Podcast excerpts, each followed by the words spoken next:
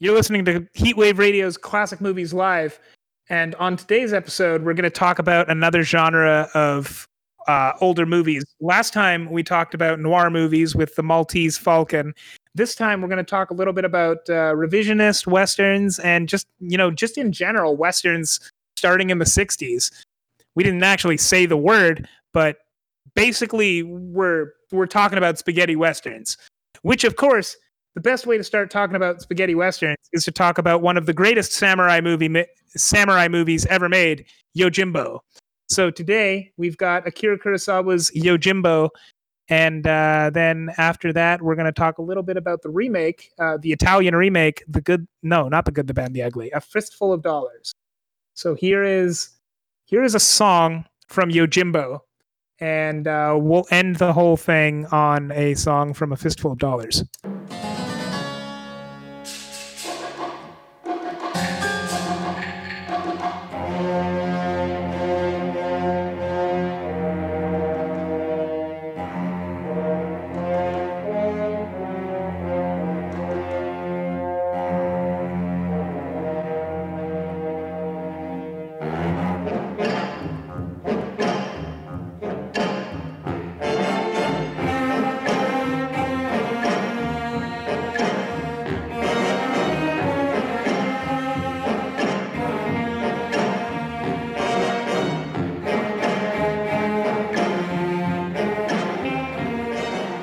Listening to Classic Movies Live, the pre-recorded show where we've been exploring classic movies, uh, and we've been doing it live for us, but um, jury's still out on whether you guys can listen in live.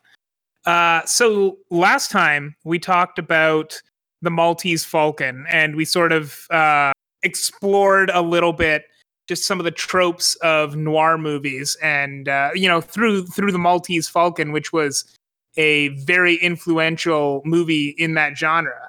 So I figured uh, for this week, what we would do is we would kind of, uh, we, we'd take on another genre, um, which is Westerns. And we're going to explore, we're, we're, we're going to take a look at a movie that was like extremely um, influential on what the Westerns we have now. I guess specifically to sort of, sort of uh, pinpoint a little closer what I'm talking about. Um I specifically wanted to talk about revisionist Westerns, which if uh, if you're unfamiliar with the term, like old Westerns were, you know, you had your white hat cowboy, your black hat outlaw or whatever. So there was one, there's like a clear bad guy and a clear good guy. And the good guy was always very good. And the bad guy was always very bad. And the good guy would win in the end. And that's just kind of how things went. But like, that's not super interesting forever. And as um, as we entered like the fifties and the sixties, people started to get kind of bored with that, and um, we and we got the uh, the genre of revisionist Westerns, where there's a lot more uh, moral ambiguity to these characters. So this sort of uh, sort of continues our theme from last week of moral ambiguity in in movies, and. Um, Yeah, I wanted to talk about revisionist Westerns because they are a lot more interesting than regular Westerns. So anyway, uh, we're going to talk about one of the most influential wet movies on the Western genre, potentially of all time. So Pierre, why don't you summarize to us, uh, for us, the samurai epic Yojimbo by Akira Kurosawa? oh, um, it's a it's a movie about a. a ronin, I guess, not a samurai, who is a, a samurai without a master.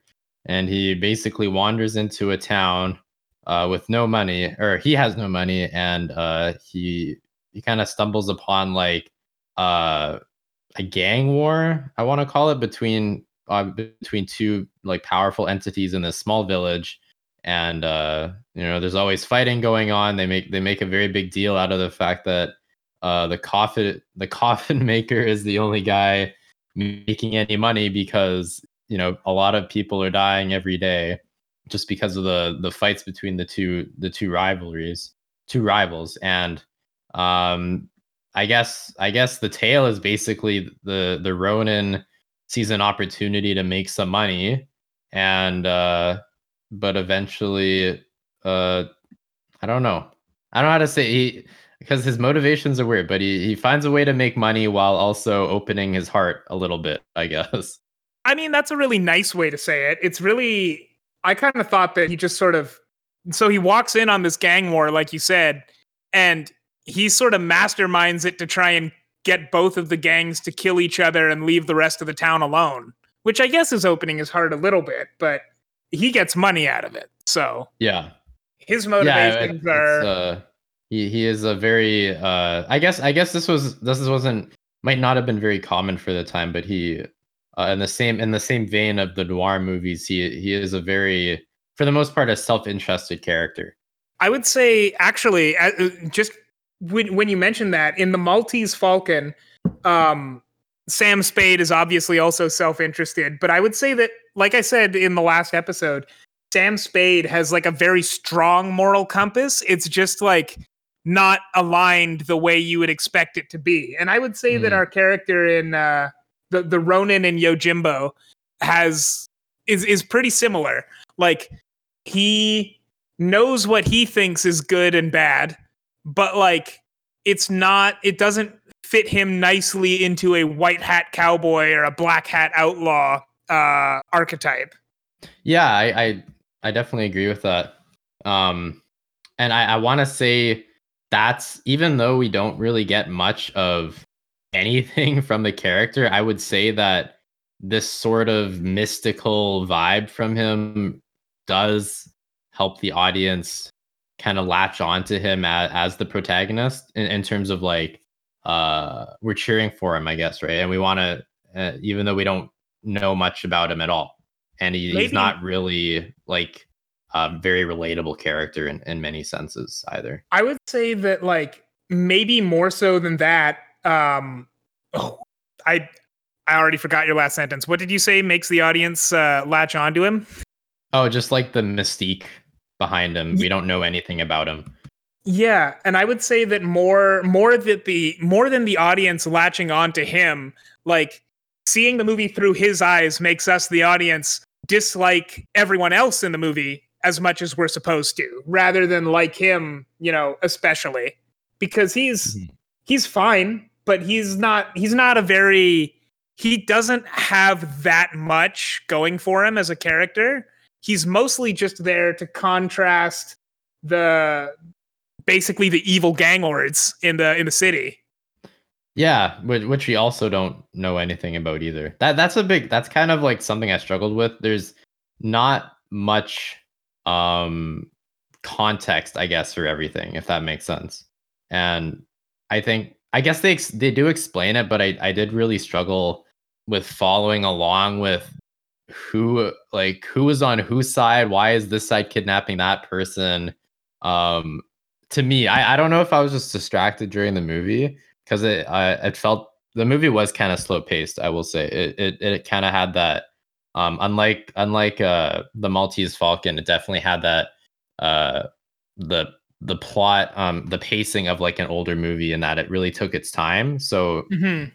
personally I had a lot of time like uh paying attention, but then also I I feel that be I I because I didn't really get to know many of the characters in general. I I just really struggled with knowing what was going on and really caring and at any at any point of the story. I don't know if you felt the same way, but like like a lot of points I was just really confused as to why one group was mad at the other for for doing something. Like the whole like there's a kidnapping plot. There was uh someone killed someone else thing. Like I can't even really remember. I just I just know like they kept getting mad at each other, if that makes the, sense. The kidnapping plot you brought up is like that's like the climax of the movie, because that's where everything sort of coalesces. Um, uh, I wouldn't say it, it was more the um, it, it led to the second act, at least the, the the end of the second act, the downfall of the main character. Right, right. He gets he gets caught because he. uh he it, that's he he feels a sense of compassion, which is something he doesn't really show, and uh it, it leads to like a very big mistake that he makes. And um yeah so like I, I I understood like what if like I understood like the plot progression, if that makes sense. I didn't really get like who that the woman was, if that makes sense, and like why why she was so important. So like the I, it was the details I was missing mainly, and I had trouble like focusing on. Right, right.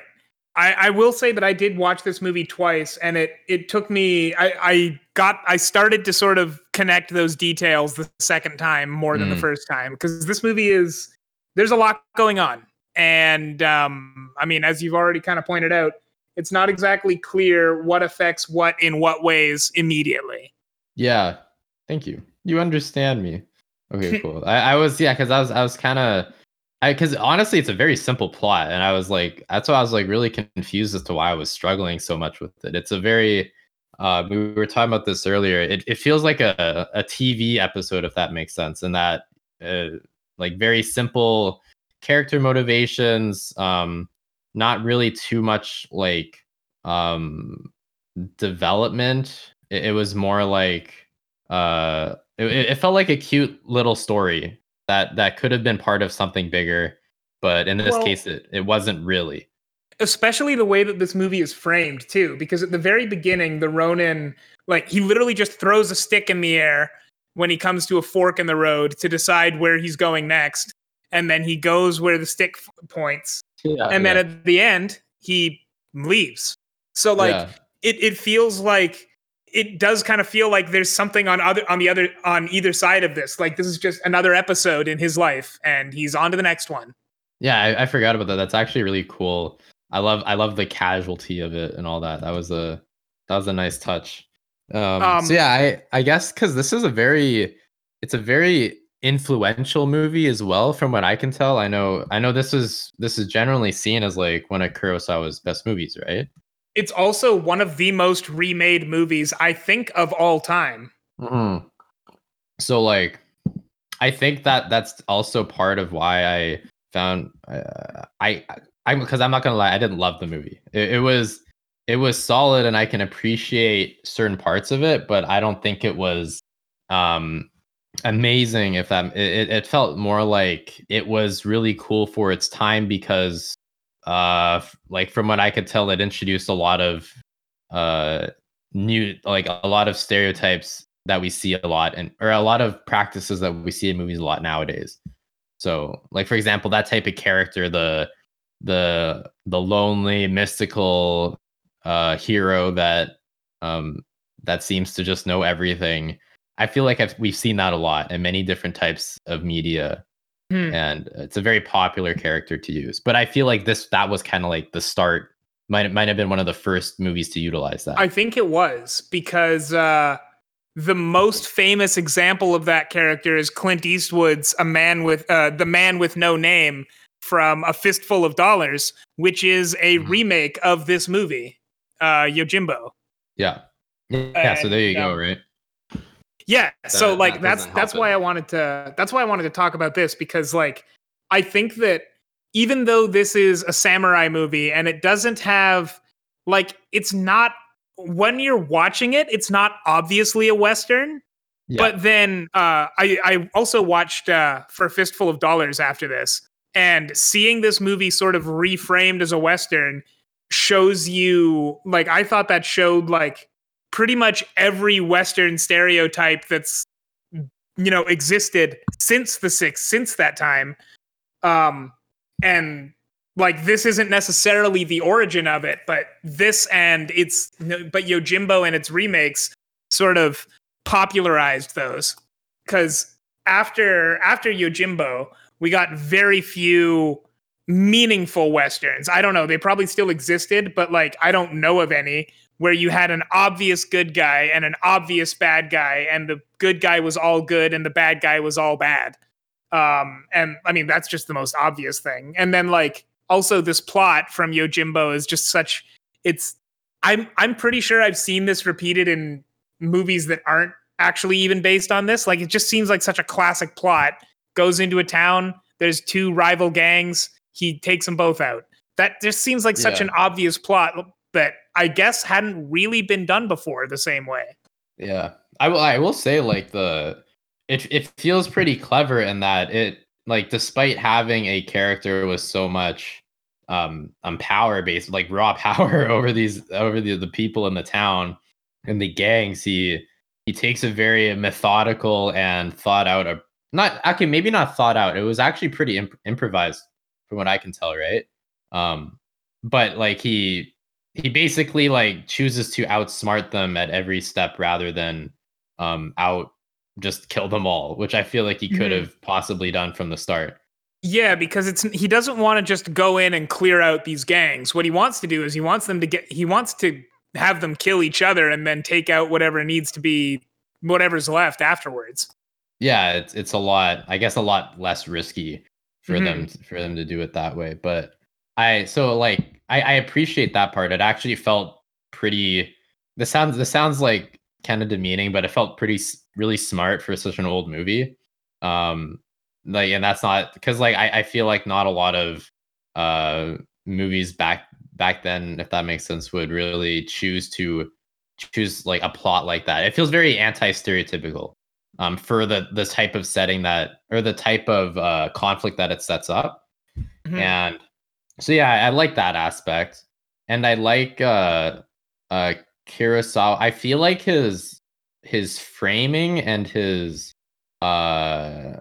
I guess his cinematography is definitely what I think a lot like the least or probably the least well adapted aspect of this, in that I, I don't I don't think I've seen many filmmakers that are able to shoot a movie the way he is, even nowadays, if that makes sense. I mean, when I was watching A Fistful of Dollars, I don't think that Sergio Leone even tried, because Kurosawa's specific style of filmmaking is like so perfect for what it is that there's no point imitating it, really. Yeah, I I will say I, I definitely felt a little bit at the start.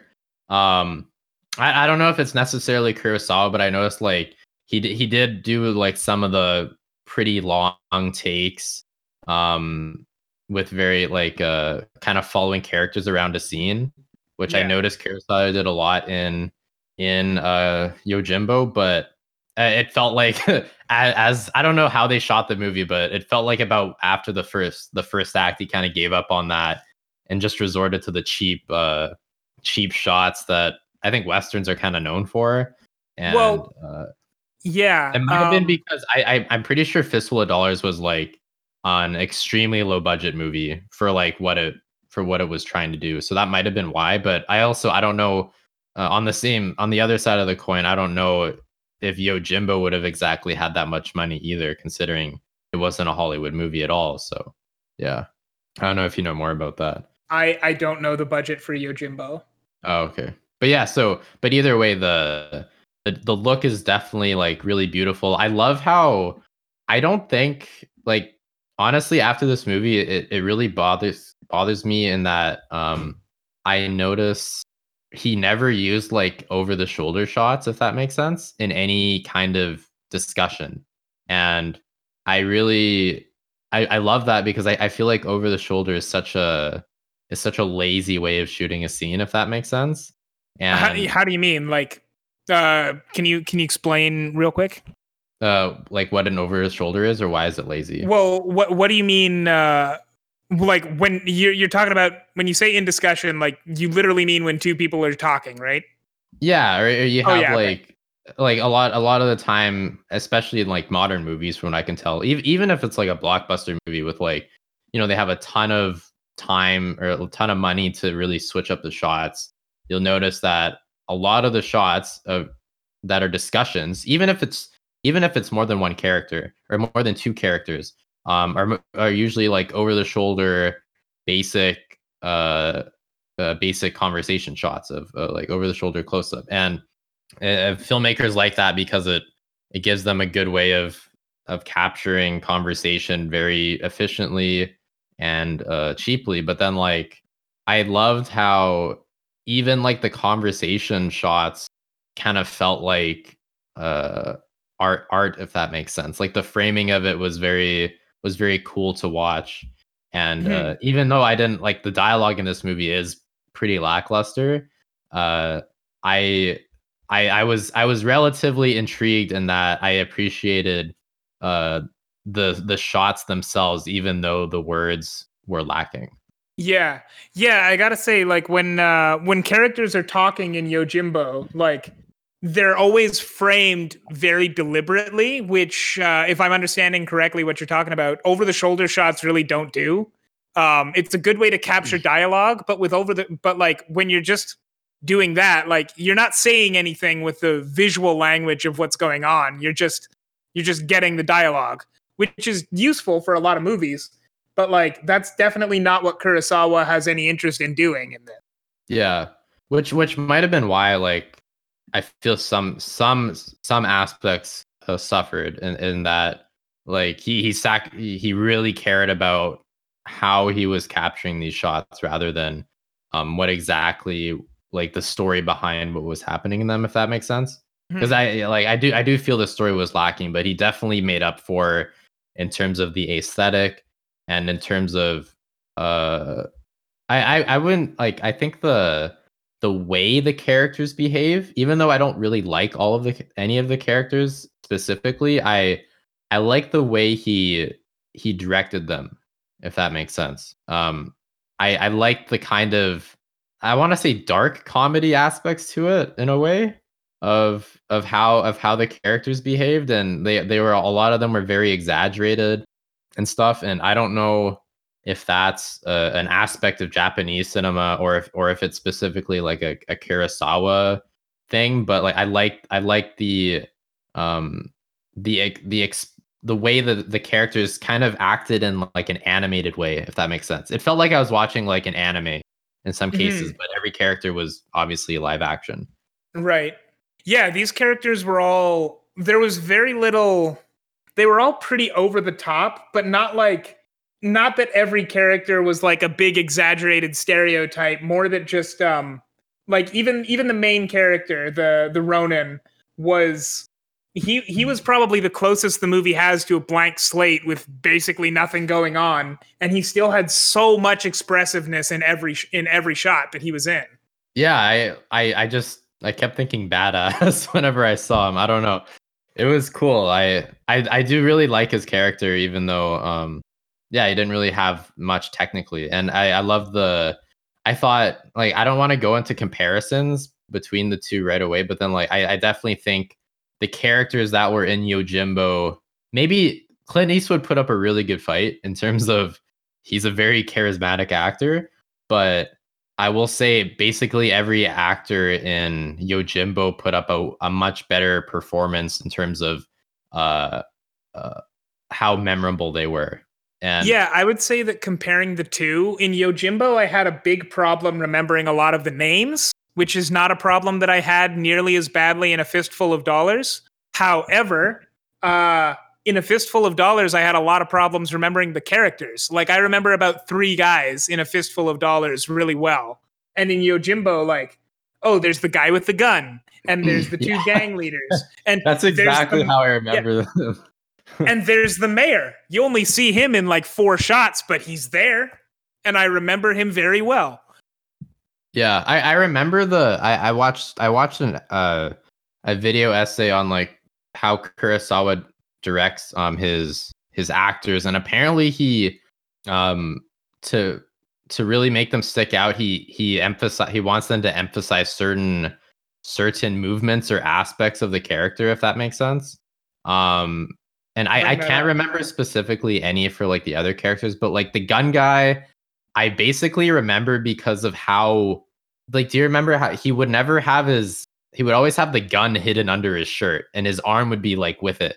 So like he would have like one sleeve completely uh, empty, but then he'd always pull out the gun from under his shirt in like any scene. And it's kind of funny in a really stupid way, but it, and I don't really like the character, but it, it works in that I remember exactly who he is. And I remember thinking this guy is dangerous from the start because I feel like this gun's going to come into play later. And um so, yeah. I'm just I like thinking the what little some, aspects like that. Let's see. Then there's then there's the bodyguard himself, the Ronin, who like whenever he's not doing anything else, he'll just shrug his shoulders and like mm-hmm. do that a bunch. And then there's one. I think he's the first guy that he meets when he comes into the town. He's this guy who just like instead of walking, he only jumps around a lot and has and speaks oh, with a really yeah, high yeah. voice. yeah. I don't remember. I think he. I think his job is to call out the time. Or something. I don't remember exactly what he does, but he's just he just sucks. And like, that's basically his character. And Akira Kurosawa, give, uh, he must have just told him like, all right, your character sucks. Communicate that with every fiber of your being. Yeah. Well, honestly, a lot of the a lot of the characters are just assholes in this. I only really like the bartender. Um, and I guess that was shared. I think that was on purpose because he's the only he's the only character. He was one of the only characters the main the the Ronin actually uh seems to care for, if that makes sense. And that uh the Bart or I guess not a bar, he's not a bartender in this. He's a, a restaurant owner or something like that. Yeah. And uh he's the only one that believes that the Ronin is like a good guy, or kind of sees him for who he really is. So yeah. And more importantly, like he shares he shares the Ronin's belief that two bosses that both bosses are really bad for this town. Like the restaurateur isn't interested in siding up with either of them. He thinks they're both bad. Which like yeah. even even any other any, ah some of the other characters are like probably would admit that, you know, the town is in a really bad situation, but they're still willing to like pick a side just to be on the winning side. Just in case. Yeah. And the, the guy, that the restaurant guy refuses. And I guess he's the, he might be the only one with a character arc, unless you, maybe the Ronin, because he, he eventually shows he kind of cares for the, the restaurant guy, but it, it kind of goes from him not believing that the town could ever be saved to him having hope for the future, which was, uh, I guess, a cute arc for him. And that that's, that's basically like the whole, it's a very, very simple plot. And, um, I guess I can kind of see why uh, I remember hearing George Lucas was very inspired by Kurosawa, and I can see the the influence, at least on like A New Hope, in terms of how how ba- how really basic the plot is and the emphasis on uh, I guess the characters. Yeah, um, and I don't think Yojimbo is maybe well in, in Yojimbo the emphasis is all on the side characters. And, you know, in Star Wars, there's Luke gets a lot to do as well. But also, like, that has always been a pretty big strength of the Star Wars movies, is that the side characters are all, at the very least, memorable. And, like, at, at most, have a lot going on. Like, people remember Wedge and Biggs. And they're in the movie for, what, yeah. two seconds? Yeah, and they don't... They don't do anything specifically, but like I I I I I smile whenever I see them on screen and stuff like that. I don't know if that's because, I might be just because I'm a Star Wars fan, but uh, they they are very memorable characters, and I couldn't really tell you why. So that that might have been something George picked up from Kurosawa.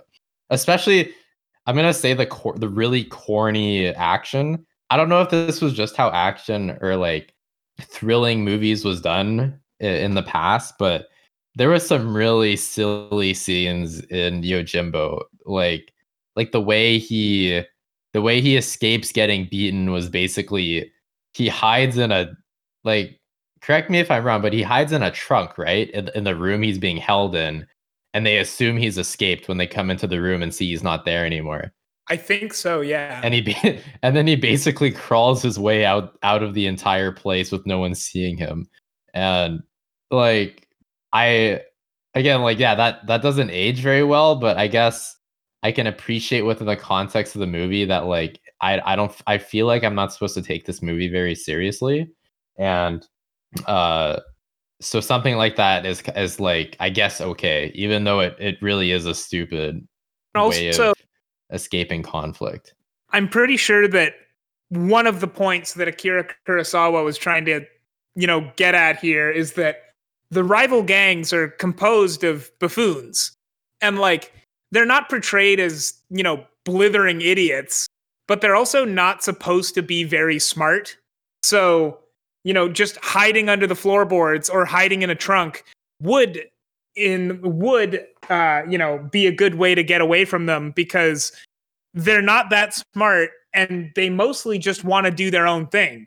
This guy is a problem for them, but like they're not going to go way out of their way to find him because they've never had to do that before. That's true. Okay, I hadn't really thought of it that way before. He's he's really the first source this of is, true conflict that they've had to deal with. yeah, there's a gang war going on, but the one time that they actually fight, and, you know, I say that in heavy quotes, it's them, like, standing across from each other, rattling their swords, and, like, everyone is too scared to actually attack. And then someone, co- and then like some dude on a horse rides in and says, "Everybody pretend everything's normal." And they're like, "Oh, we we'll get you next time." Yeah. So like, they don't actually, they're not used to being threatened in any major way. And then this guy comes in and is actually, actually wants to tear them down, which is not something they're used to. Hmm. I, I would, I would definitely like kind of resemble them to the Empire. And how and how almost comically stupid they are, at least stormtroopers. Mm. But um, yeah, I guess it, it. I guess it does add to the plot, and like because I, I don't think the whole manipulating both gangs like that would be really believable if, if unless they were really that stupid. And Say, even like, then, it's kind of a stretch. But if these gangs were gangs of the caliber of like. the the gangs of New York in The Godfather, then like he's dead the moment he walks into town. Yeah, but yeah. These are just like, this is the sake, the guy who runs the sake shop and his friends, and the guy who runs the silk shop and his friends, and they both got too big for their britches. Like mm-hmm. This is a very small town, small town conflict, and they're not supposed to be. None of them are masterminds. They're just rich enough to get their way and yeah. pissed off enough at each other to be pissed off, but not anything more. Mm-hmm. Yeah. Also, the, the last thing I want to really point out is the, I guess this is also kind of a comparison, but I love the subdued violence in this. It's not the, the sword play, I guess, uh, and the act of killing isn't really glorified at all. Like it is in a lot of Western movies. It's very simple. All, all the action, all the action scenes are very precise and like over immediately. Like it's, they're very, very short. And I liked, I liked that in comparison with uh, A Fistful of Bullets, I think, or was it Bullets? Fistful of Bullets? Is that what it's called? Fistful of Dollars. Dollars. Yeah. Okay. Um, where I guess it's because it's a Western, but the, the action is extremely glorified to a really unnecessary point. Um, And it's really poorly shot. Whereas this was like, like it didn't necessarily look believable. Like a lot of the, a lot of him cutting people looked like he was like play fighting with them. But I, I liked, I liked how, uh, like it, it was over quickly. The camera was really steady and it just showed it all. Didn't really try to, it, it was kind of omnipresent in that it didn't really invade or try to get into the fight. It was just like, okay, this fight is happening and the camera's here watching it. So uh, I, I like that. It, it kind of made everything feel very real, and also kind of, uh, I think it, it it looks at the acts of violence as like uh, not not very joyful, if that makes sense. I really unnecessary, that, uh, but something that had to happen. I, I'll go into it a little more later, but I actually think that A Fistful of Dollars does this as well, but a little bit differently. Like. Neither of these actually glorify violence, but the way they go about not glorifying violence is quite different. Like okay. In Yojimbo, none of the violence looks cool, and it's not supposed to. And like most of the time, most of the time when he's taking out people, he just runs in, like hits them with his sword, which is clearly a prop sword, and like does that a couple of times to everyone and then runs out. And it looks like he's just sort of like tapped everybody with a club a bit. Which is, yeah. which is, which is fine. But like, that's the thing is, this isn't a cool sword fighter. At least, I mean, it doesn't look like it. Not in this movie. Yeah. I'm, I'm also willing to guess that's how a lot of actual uh, sword fights happened, in that they were o- probably over very quickly and not these largely dramatic fights that a lot of people see. Like not only uh, over least... very quickly, but also like not very impressive to watch either. Yeah, it's it, it kind of reminded me of like watching those, like when you see like a fight on YouTube or something, like like a real fight. It honestly looks so lame compared compared to a movie, because it, it's just it looks like a bunch of people just squirming to like it look people look like children, I guess. And in a way, that's kind of how uh, Yojimbo made the fighting look. So there you go. I, that that was an interesting aspect. Mm-hmm. But it also sort of emphasizes that the movie's really not about the fighting, because there wasn't that much of it. It wasn't very interesting. And like they intentionally, uh, Kurosawa intentionally emphasized basically everything else. Yeah, yeah. Oh, that, that's the thing is like, it, it was a very cinematic thing except for the fighting actually. So it's, uh, I, I kind of like the message that was sent through that. Mm. Um, yeah. Anyways, you want to move on to Fistful of Dollars? Yeah, yeah. So um, this movie was remade within like three years as uh, Sergio Leone's first Western, if I remember correctly. The mm-hmm. first collaboration of his with Clint Eastwood, which that is an iconic duo. And also the first time that Ennio Morricone, I believe, ever uh, scored a Western as... Uh, anyway, the I forgot if I said the name, but it's A Fistful of Dollars, which we've already said a couple of times. They are, these are the same movie. Like A Fistful of Dollars is, it's almost insulting to say it's an, it's an adaptation or it's, it's, it's not like, that's the thing is there are so few changes that it's, it's barely even a remake. Like it's, it's just a ripoff. Yeah. And I wouldn't really say the, the few changes I noticed were like any made the movie any better. It was just kind of different. And I, I feel like it didn't really. Oh, like I my my goal for like if something's going to be adapted, I feel like there has to either be something different or you're doing the same thing but better, basically. And I don't really feel like A Fistful of Dollars did either. Other than I guess its goal was more to revitalize the the the Western the Western movies of of the the Western genre, at least at the time. And I guess it did its job in that sense, but I don't really feel the movie brought much new to the table. It definitely, so like it just took Yojimbo and it put it into the context of a Western, which like all the elements are already there, but just by reframing it that way, I think that's where most of the influence of A Fistful of Dollars comes in, because while Yojimbo is massively influential on the modern Western, A Fistful of Dollars is probably technically more influential in that, like, that's what sort of took all of these tropes and put them into a Western for people that couldn't already immediately see it. Yeah, it, I, I will say watching Yojimbo, um, it definitely felt like it was begging to be made into a, into a Western movie. Uh, hmm. So I guess I can't, the, the there's a... There's a saying, I, I can't remember who it's by, but it's like a uh, good artist was a good artist. Uh, oh, crap. I don't even remember. Basically, great artists steal. And that's yeah. kind of what Sergio Leone did here, even though I guess uh, they got sued by the, the Japanese studio and they came to an agreement over some sort of payment. What's interesting is, is uh, I think I don't remember when A Fistful of Dollars finally released in the U S. I think it was nineteen sixty-six. Which is interesting specifically because the A Fistful of Dollars had two sequels by the time it released in the U S. Oh, really? Was it, uh, they were made that quickly, huh? Wow, that's crazy. Well, yeah, because A Fistful of Dollars was made in nineteen sixty-four. Uh, and then a few dollars more for a few dollars more came out in sixty-five. And the final one, which was called The Good, The Bad, and The Ugly, came out in nineteen sixty-six. But A Fistful wow. of Dollars actually never released in the United States until nineteen sixty-seven because they were caught up in that lawsuit. Mm. Oh, okay. That makes sense. Yeah. So yeah, either way, it's a it's a pretty unoriginal movie, but there are some there are some aspects that I I enjoyed in terms of the like I liked the I liked the showdown parts of it. I thought they were pretty pretty cool. I guess it's the very classic. I don't know if this is a Western thing or a Sergio Leone thing, but I love, I always love uh, stare downs, I guess. I don't oh, know if that, yeah. is that stand or standoffs or something like that. Yeah, um, standoffs.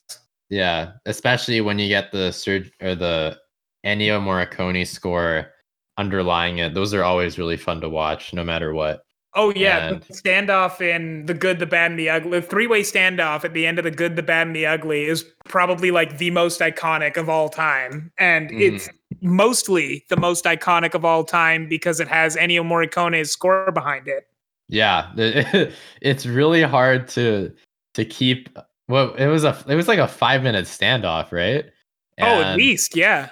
And literally, like, how do you how do you keep that going and make it interesting without an amazing score underneath it? And that was probably mm-hmm. that's probably his most well known score and one of the mm-hmm. best of all time, probably, or definitely. I would say so. that I would say that also uh, that is the best aspect of A Fistful of Dollars to me as well, is just Ennio Morricone's score, mm-hmm. like.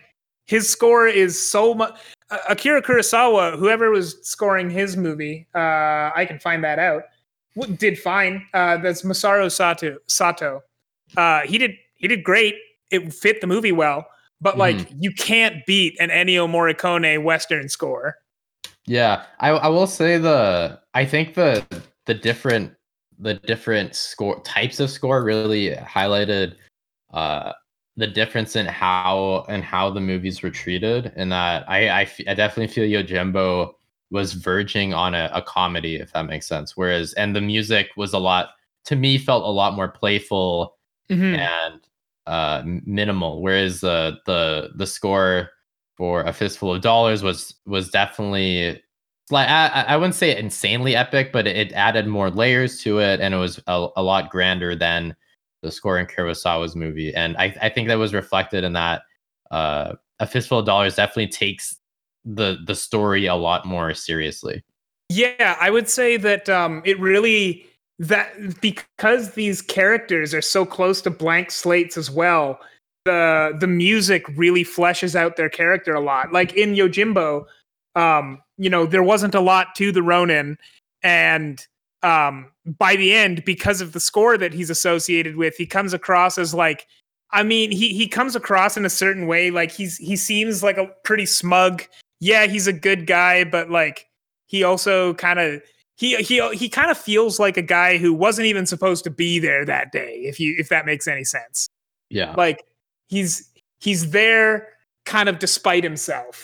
Where in A Fistful of Dollars, the man with no name, thanks to Ennio Morricone's score, even though he's an anti-hero and he's not depicted as someone who's wholly good, he's depicted as like this mythical, legendary, like the the the score ends up sort of making him into this mythical, legendary, legendary hero, even though, you know, he's he's literally no different than the Ronin at all. Yeah, yeah. So that that that little uh that I guess that honestly that's probably the biggest difference is the score. So like prop props for the for the originality in that, I guess. And uh, another another definite highlight, or I guess to me like probably the only other real highlight was was Clint Eastwood's. I want to say that this was his first big movie, right? A relatively big movie. And he might he was in movies before this. I think this was his breakout role, yes. Okay, yeah. So um either way, the I wouldn't I wouldn't necessarily say he was as cool as, as the Ronin from Yojimbo, but or maybe okay, I, I wouldn't say cool, but I, I wouldn't say the the performance and the character was as well done, but Clint Eastwood, from what I can tell, was was did an insanely good job. I want to say almost despite the direction, and um he He definitely solidifies himself as like a force to be reckoned with in terms of uh, like how much screen, because I wouldn't necessarily say his acting is that great in this movie. He's no, not. He actually doesn't do very much, but he's just really yeah. charismatic.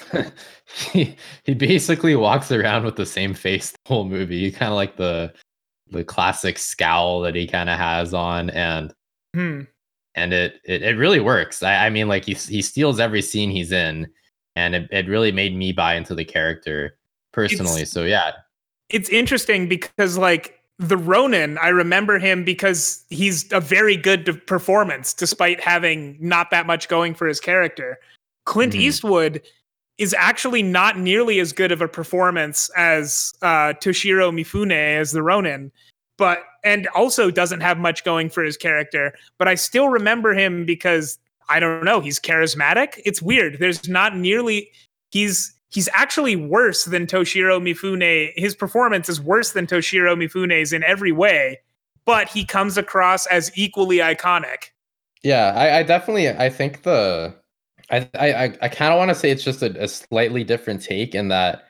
I feel like the Ronin was mm, I like more more human, if that makes sense. I, I Clint Eastwood's Clint Eastwood's character felt like almost like he wasn't human in a lot of ways. Like he he didn't he, he didn't act like a regular, or he didn't really seem to have any any actual emotion. Um, he, he almost felt like a force of nature in this movie, and I wouldn't necessarily like say in any way that that's better, but I it was a slightly different take from what I can tell. Like the from Yojimbo, it, it felt more that he was just a a normal guy, but who was very talented in in the art of killing and manipulation. Right. Where, so, yeah, yeah. Whereas Clint Eastwood, I guess, yeah, is more like a mystical, legendary character. Mm-hmm.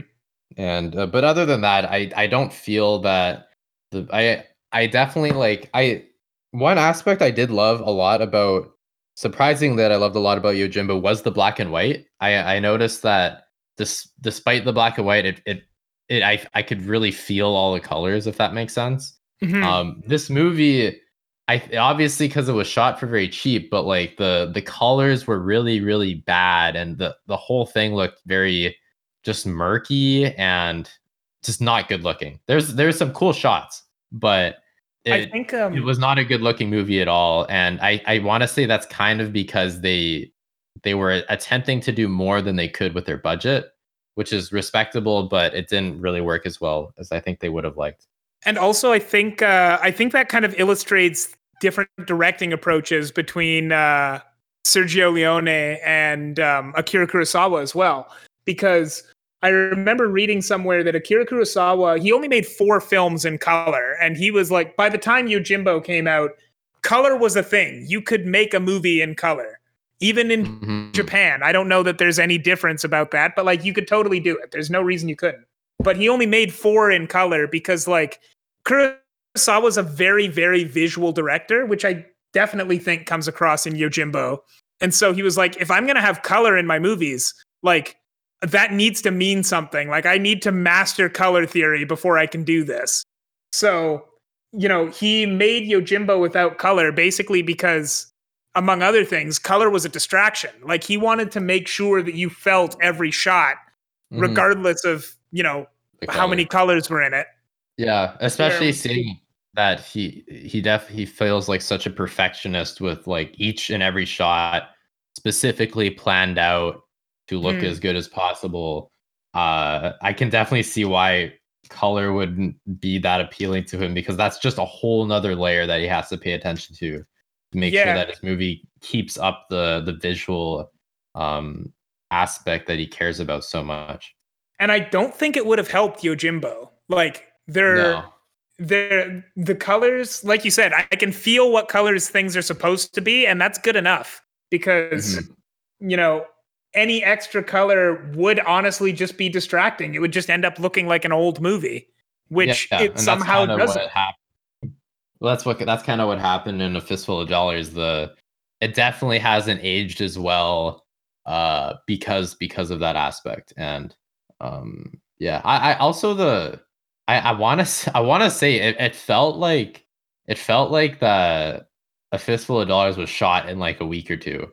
Like it feels very off the cuff and like almost improvised, if that makes sense. Whereas, uh, whereas Yojimbo does does feel a lot more planned out, obviously, because um, the uh, Kurosawa cares a lot so much about about that visual aspect. But uh, it, yeah, it it just it felt Fistful of Dollars just felt really cheap to me in a lot of ways, and it wasn't just that; it was also the some of the some of the. The audio cues were really off-putting. I remember in that there's this one scene where this guy uses the machine gun to basically kill a whole ton of guys. I want to say it's like thirty minutes into the movie, and they use the same horse, the horse neigh sound like five times in a row, and it's and it's so obvious. I want to say they use the same shot a couple times too of people dying, and it's stuff like that that it, it feels a little like they were. They stitched a lot of it together in the editing. Um.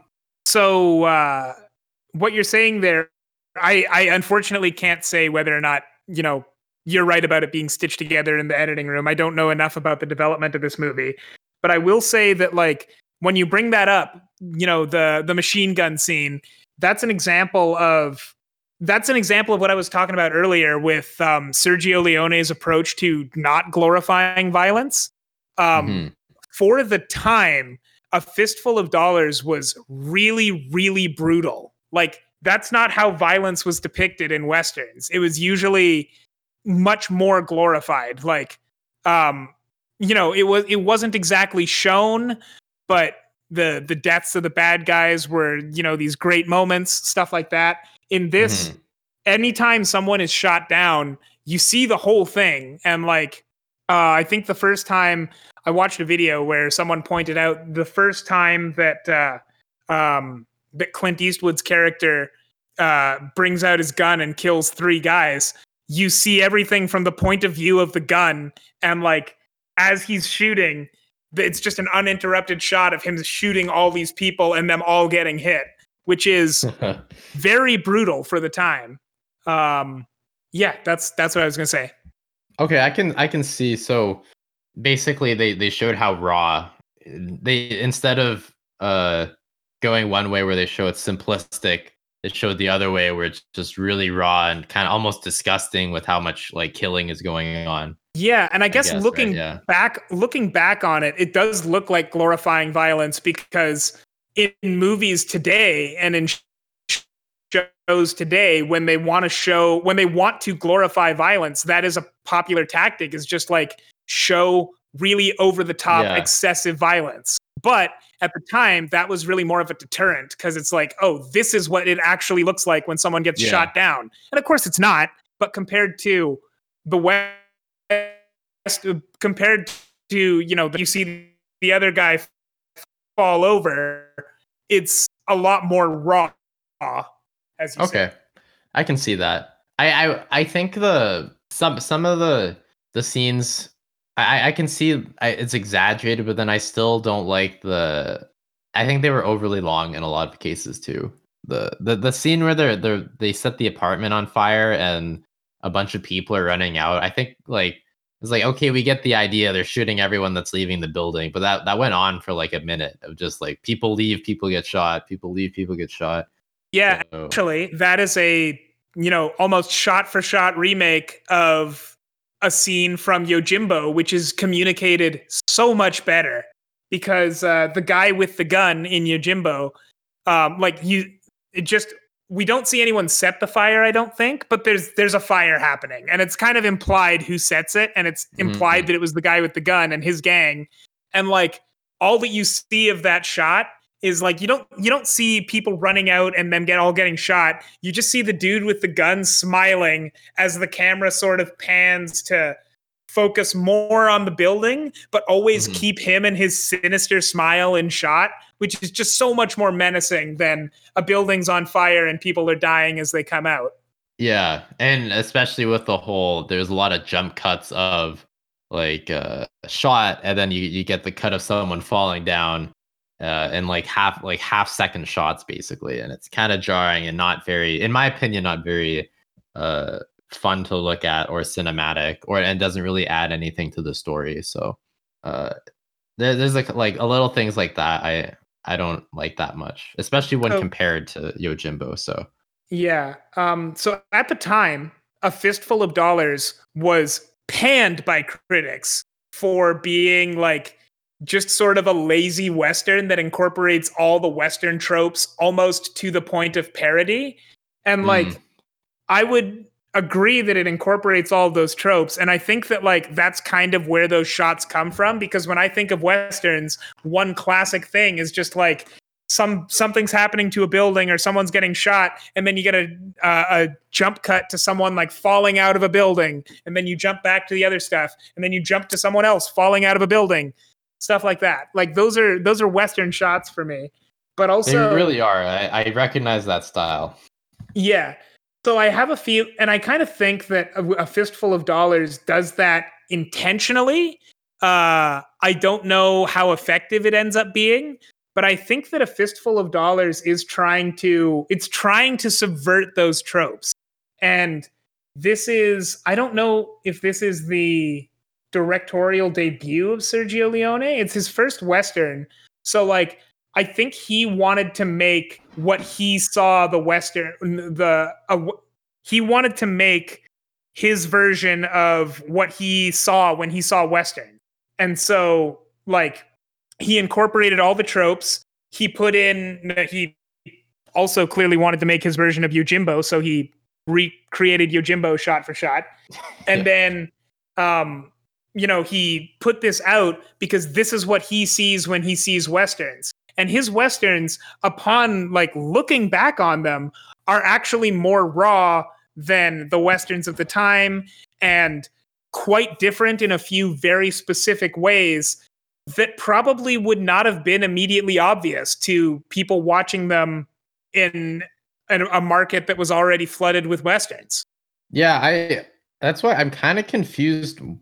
Why specifically was was it because The Good, The Bad, and The Ugly was like so? I still haven't seen it, but I, I know I've heard that movie is like just another level on another level of of movie compared to the first two. I think is something and, else. That is a, an incredible movie. Yeah, so like I want to say this movie is is recon is more recognized and praised because of its connection. In that there's it's like a loose trilogy, but like I can't think of any other aspects for why this movie specifically, especially after being panned at first, would be later would later be so well received. Well, I think it's it's so well received because, um, at least in part, you know, I mean, we talked about this last time. Critics don't actually always get it right, and I'm not saying that the critics were wrong in saying that A Fistful of Dollars is not a five out of five movie. I definitely wouldn't give it a five stars out of like, I wouldn't give it a ten out of ten either. But yeah. Like when other filmmakers who were making Westerns saw A Fistful of Dollars, they clearly recognized that like, at least to some degree, that this is the way things were going, or at the very least they looked at it and they liked elements of it that ended up becoming staples because mm. It does, it incorporate, it it takes all of the existing tropes that were there, but when people would use those tropes later on, they didn't, you know, they didn't make another The Man Who Shot Liberty Valance. They made another A Fistful of Dollars. Yeah, okay. But then a fistful, a fistful of dollars is basically just Yojimbo. So like, well, yeah, but I'm, but like what I'm saying is that I guess I guess by extension, Yojimbo has a lot of Western tropes in it that it just sort of like turns on its head.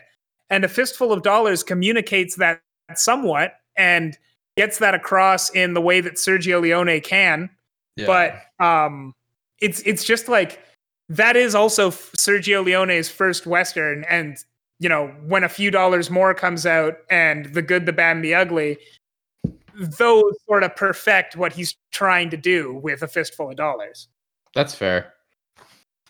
I guess I just wish Yojimbo was more more recognized, if that makes well, sense, in general. I mean, it, compared it is, to, I and, feel like it, it deserves, oh, at least in Western media, because I've definitely, yeah. I've heard of A Fistful of, of Dollars. I haven't heard of Yojimbo, even though I've heard of Kurosawa's other movies. Um, yeah. But yeah, anyways, it's it's... That's that's more of a personal thing, but no, actually, I do agree because for me, that issue has always been. Uh, I've always sort of disliked how The Magnificent Seven is really, really, really well known, and the seven and Seven Samurai is also well known. But when people think back on cl- on like the classic movies of the two, people that I know, and I mean, you know, this means my dad and his generation that grew up in on this continent. You know, they go to uh, they go to The Magnificent Seven way before they ever talk about The Seven Samurai because they've never mm. seen The Seven Samurai because they were growing yeah. up when The Magnificent Seven actually came out here. Yeah, that's a sh- I've definitely like, I, I think The Seven Samurai is really, really well known from what I can tell. Oh, it is. It is. That's probably his. I would I would wager to say that that's Akira Kurosawa's best known movie, at least in the West. Yeah. And I've I've definitely seen it adapted direct or pretty directly many times in like T V and stuff too. So yeah, and in movies, but yeah. Mm-hmm. Anyways, I just uh, I guess in general, I I I liked I enjoyed both movies. I wouldn't say they're like the pinnacle of filmmaking or anything, but like they they offer some cool aspects that you don't really see in a lot of movies, especially nowadays. And um, yeah, I, I don't know. I I I like them and I appreciate them, but I, I wouldn't say they're great. I would say Yojimbo was really, really good, especially for what it is. But like, I thought it was a very well done movie. Um, mm. A Fistful of Dollars was also something that I enjoyed watching quite a lot. Okay, cool. Um, I can. Are, you want to give a number to those? Yeah, I guess like for A Fistful of Dollars, I'd give it like, you know, probably a six. Um, and Yojimbo, I think I would put like a seven and a half or an eight on it. I'd, I'd put an eight on Yojimbo. Mm, okay, I'll say Fistful of Dollars probably like like a four, and then like uh Yojimbo maybe maybe a five or a six, I guess. Okay. Yeah.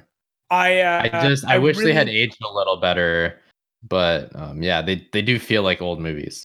Mm-hmm. Um, I really hope that at some point we do get to talk about Kurosawa again, because like he's got so many movies and he's got so many movies that I want to see. Like next time we talk about Kurosawa, we should talk about one of his ones with color and see like how it worked out. Yeah, that'd be interesting. I, I, I'd be cool to see how he incorporates color into his current like aspect of film or uh, cinematography. So mm-hmm. yeah, uh, yeah. Specifically, he has a movie that uh, I, it might have been his only one that was nominated for any Academy Awards. He adapted the Shakespearean play King Lear as a movie called Ran, which is which looks insane. It looks awesome. I've never seen it, but it just mm. like that movie, uh, that one has color in it, and the colors like look devastating. Whatever is going on in that movie is awful. Yeah. Interesting. Yeah, I'd love to check something like that out. Um, so anyway. Oh, uh, so anyway, I think uh, we consider ourselves serious movie critics. So I think it's time that we talked about Citizen Kane. So let's do that next time. Yes, finally. I have heard so much about this movie and I know nothing about it, or very little about it. And it, it's it's interesting to me that Citizen Kane is, is so critically acclaimed despite uh, and, and still can, like some people say it's the best movie of all time, despite it being like, was it like forty? No, no, not forty. Like eighty years old at this point or something. I think it turns. I think it turns eighty next year. Yeah, that's like that's that's crazy, and I want to see if it actually holds up as well as people say, because that would be very impressive. Yeah. Um. So I guess get ready to hear both of us give Citizen Kane a four out of ten.